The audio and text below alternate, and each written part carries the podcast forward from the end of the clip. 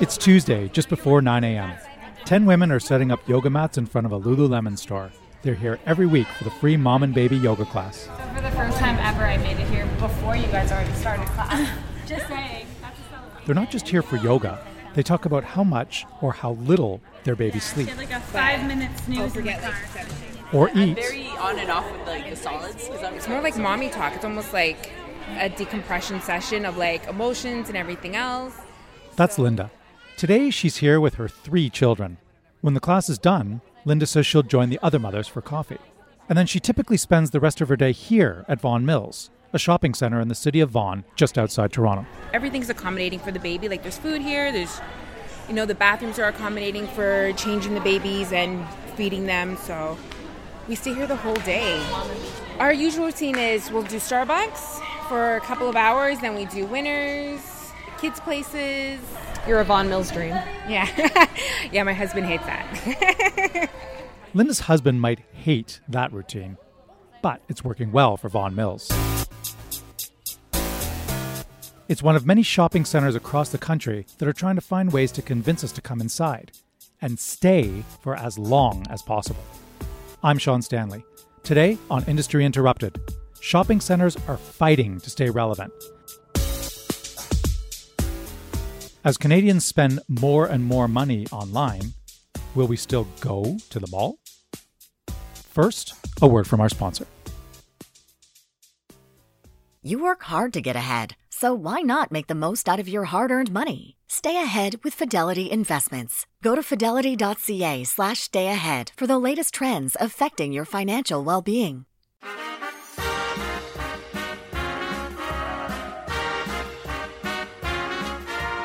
Ironically, the person who pioneered the design of modern day malls ended up hating how they evolved. His name was Victor Gruen. He was an Austrian immigrant who came to the US in 1938. In 1952, Victor unveiled plans for an indoor shopping center in Edina, Minnesota. It became the model for thousands of other suburban malls across North America. Victor's vision was to create a space reminiscent of the town squares in Europe, where people hung out, they shopped, they ate, and they could sit and watch the world go by. He brought the outdoors inside. There were plants, trees, a skylight, a fish pond, and a 21 foot cage filled with canaries. The center of the mall was an inviting area where visitors could spend time together. Victor wanted to create a lively space where you could do more than just shop. Jeff Hardwick wrote a biography about Gruen. It's called Mallmaker. He wants to have apartments, he wants to have dentist's office, libraries. In Minnesota, he's got a bomb shelter, um, daycares for kids, radio stations, just a whole range of sort of activities. In his mind, it's not going to be solely about retail, but they end up quickly turning to all retail all the time. That's because major department stores were footing the bills for these malls, and they were only interested in what brought in the most money retail. He feels like he had this more expansive idea of what a suburban center could be, and it just gets lost. By the 70s, here's how Gruen felt about North American malls. I think his line is I refuse to pay alimony for those developments. Fast forward to the 1980s, and malls are rad. Consumer culture is at its peak. In many communities, the local mall is the place to be. This 1984 ad for Mountain View Mall in Midland, Ontario, does a good job summing up the appeal. Ask yourself this Do you enjoy fighting traffic, parking problems, or shopping in cold, wet weather? Of course you don't. So why do it? Shopping should be pleasurable, a time to relax, a time to explore, comfortable, convenient, and a whole lot more. You'll find everything you need this Christmas at Mountain View Mall in Midland. We've got it all. These days, malls face a big challenge. So far this year, at least 20 retail chains announced plans to close stores in Canada.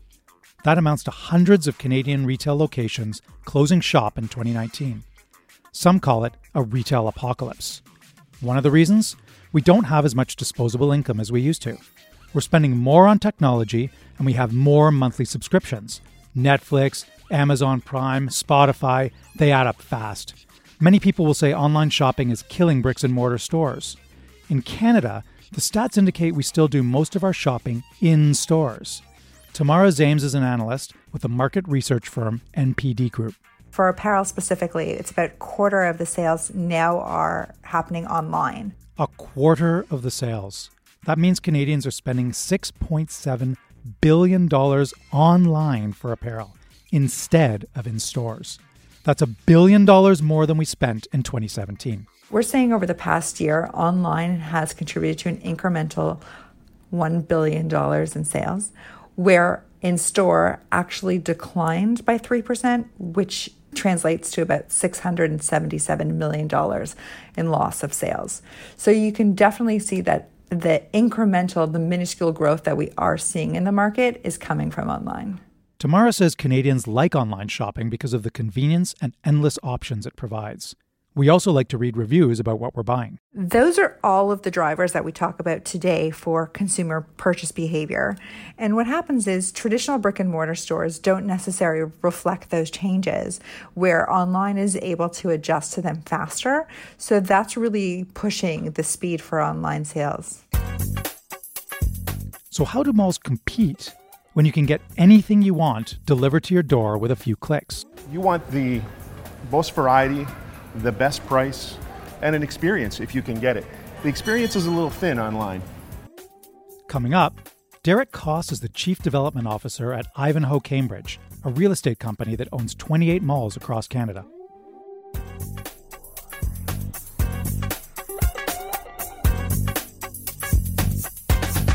This podcast was made possible through the support of Fidelity Investments. All over the world, Fidelity Investments is looking for inspired investment opportunities to help you make the most of your hard earned money. Stay ahead with Fidelity Investments. Go to fidelity.ca slash stay ahead for valuable investment tools and their latest insights. Back at Vaughan Mills, I'm with Derek in a virtual reality arcade. So we're on a roller coaster ride. It's going super fast. Derek Coss is the Chief Development Officer at Ivanhoe Cambridge, the company that owns Vaughan Mills, as well as 27 other shopping centres across Canada. There's a helicopter that's just flown right in front of us. We didn't just come here to try the roller coaster or run away from virtual zombies. Oh, it's stabbing us multiple times oh. with scissors. We're here to talk about how Vaughan Mills is trying to offer customers more experiences, a trend you'll find in malls across the country. Traditional retail stores are being replaced with tenants that are more focused on offering you a chance to have fun instead of leaving with handfuls of shopping bags. Derek acknowledges that if you want to get people into the mall, you need a lot more than just stores and convenient parking. We really look at malls as a cultural hub. It's an opportunity to engage with community, to think about other types of uses to bring to the mall, such as residential, uh, co working, uh, health and wellness concepts. If you, if you look back through history, each and everything that we did in life was a separate sort of uh, journey. We went to work, we went to the mall, uh, we went out and socialized with our friends. But today, that's changed. It's all beginning to blend together. And so, all these trends play into what a cultural hub, retail center ought to be. And it ought to meet their needs where they are. And I think that as time has progressed, the last 30 years that I've been in the business, we thought we knew what customers wanted 30 years ago. They wanted convenience. That's changed, and we're spending more and more time listening to what they have to say so that we can create places not only that they want to shop in, but they, that they want to be in. That's one of the reasons you'll find a massive grizzly bear in the middle of Tsawwassen Mills Mall in Delta, BC. The one ton bear is one of 22 enormous art pieces scattered throughout the shopping center. Or why you can have an immersive butterfly experience at the 1030 Shopping Center on Montreal's South Shore. And why a mall somewhere near you is probably about to open a fancy food hall or food market or full service restaurant if they haven't already. Mall landlords know these attractions can bring in a lot of people. And of course, once you're in the building, we might go to the Disney store and then we're going to go out and have some lunch. That's Trina. Today, she brought her six year old daughter to Legoland at Vaughan Mills. They are among the 23,000 visitors who come to this indoor Lego playground each month. Now, Vaughan Mills is getting ready to unveil another major attraction This will be the first shopping center in the world to house an interactive Cirque du Soleil entertainment center. Visitors will be able to bungee jump, do aerial parkour, trampolining, and more.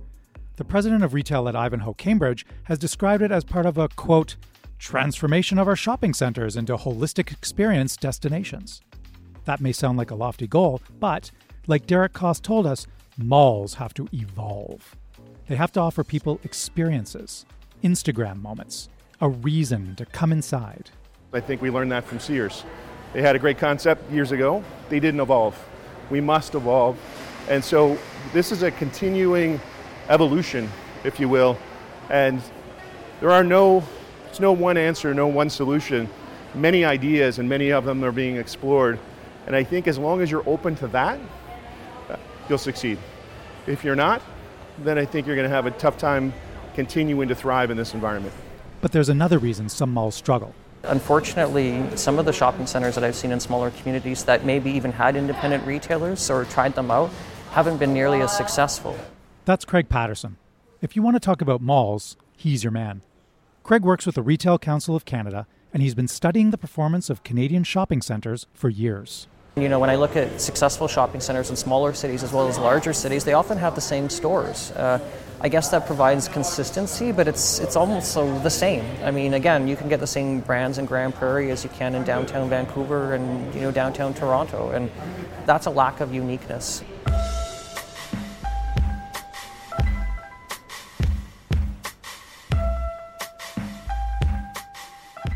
So it seems Canadians like consistency in their malls. Derek Coss from Ivanhoe Cambridge believes we're also looking for opportunities to feel zen, something you may not associate with going to a mall. People are asking not for more television monitors, but more calm. And I think you have to look at that and understand that and begin to design spaces that respond to that. So by doing that, people may want to just come here and hang out. Yes. They may not spend a dime while they're here. Yes. Are you okay with that? Absolutely. This has to be a great place first. Of course, we, we have a business to run, but if it's not a great place, it's not repeatable. People don't come back. Um, stores, certainly, and people vote with their feet. But what about the money Canadians are spending online instead of in stores? Derek says in the future, online and in store shopping will work together. You have to look at it as an ecosystem. It's all part of the same. It's shopping, right? So whether you're doing it online or whether you're doing it in a cultural hub retail center, you want the most variety, the best price, and an experience if you can get it. Uh, as we move forward, I see it more as a partnership as opposed, well, you just choose online or you just choose uh, in store shopping. I think both will exist. Uh, we do know that when um, native brands open a physical store, that their sales go up online. So there's a correlation. It's all different ways to shop, but it's shopping.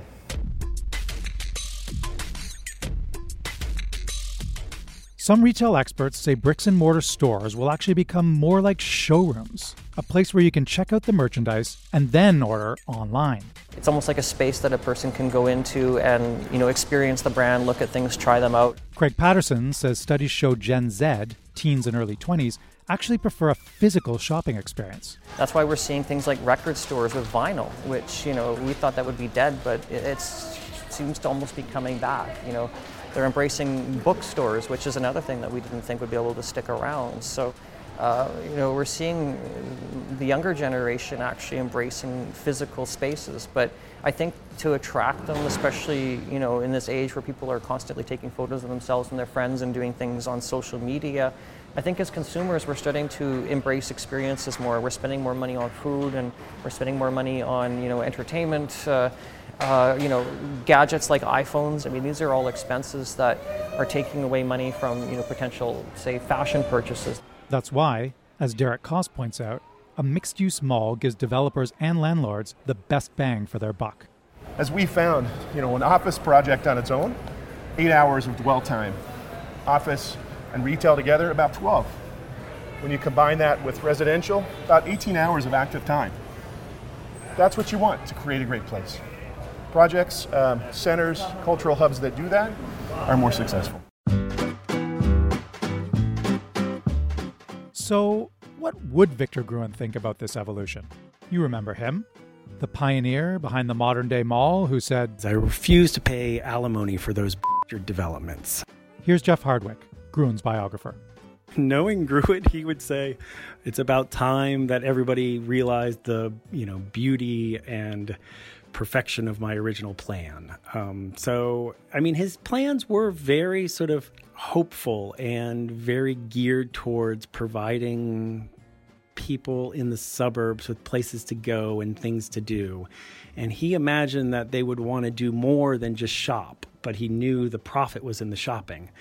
And so he, I think he would sort of say, you know, mixed use centers, putting apartments and condos and cafes and more restaurants and grocery stores and all that into shopping malls is the way it should have been done early on. Um, and he would be, you know, singing their praises, I'd imagine. Thanks for listening to this episode of Industry Interrupted. I'm Sean Stanley. Industry Interrupted is produced by Anne Lang, Laura Reguer, Tara Deschamps, and Stephanie Chan.